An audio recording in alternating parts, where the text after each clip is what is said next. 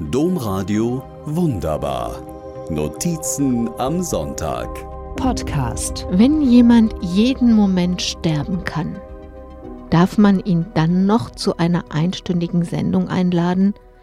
Eine Geschichte von Leben und Tod und eine Ostergeschichte. Im Mittelpunkt dieser Geschichte steht Philipp Mickenbecker. Er ist jung, 24 Jahre jung. Zusammen mit seinem Zwillingsbruder Johannes ist er ein echter YouTube-Star. Sie nennen sich The Real Life Guys, also etwa die Jungs mit dem echten Leben. In diesem echten Leben kommen viele Badewannen vor. Die Jungs fliegen mit einer Badewanne zum Bäcker, bauen eine Badewanne in ein Baumhaus ein und aus vielen Badewannen wird eine Rutsche vom Dach bis in den Gartenpool. Und was auch immer die Real-Life-Guys tun, Millionen junge Menschen schauen zu. In diesem Teil der Geschichte geht es definitiv um das Leben. In dem anderen Teil von Philipps Geschichte geht es um den Tod. Philipp muss nicht nur selbst so früh dem eigenen Tod ins Auge sehen, sondern er hat auch den tödlichen Unfall seiner jüngeren Schwester mit angesehen. Philipps Geschichte habe ich gelesen, als sein Buch vor einem halben Jahr erschien. Das Buch ist so spannend und ehrlich, dass ich ihn sofort in die Sendung Menschen eingeladen habe. Und Philipp sagte zu. Aber dann haben wir uns immer verpasst, keinen gemeinsamen Termin für eine Sendung gefunden. Stattdessen las ich, dass sein Krebs zurück ist. Dieses Mal unheilbar.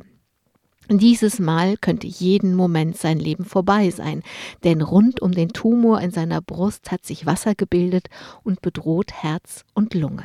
Unterdessen haben die Kollegen und Kolleginnen gefühlt in allen Medien Philipp auch entdeckt. Ich verfolge seine Auftritte, eine große NDR-Reportage, Talkshows, Zeitschriften, Online-Medien, alle wollen Philipps Geschichte hören. Jetzt denke ich, auch gut. Seine Geschichte ist erzählt.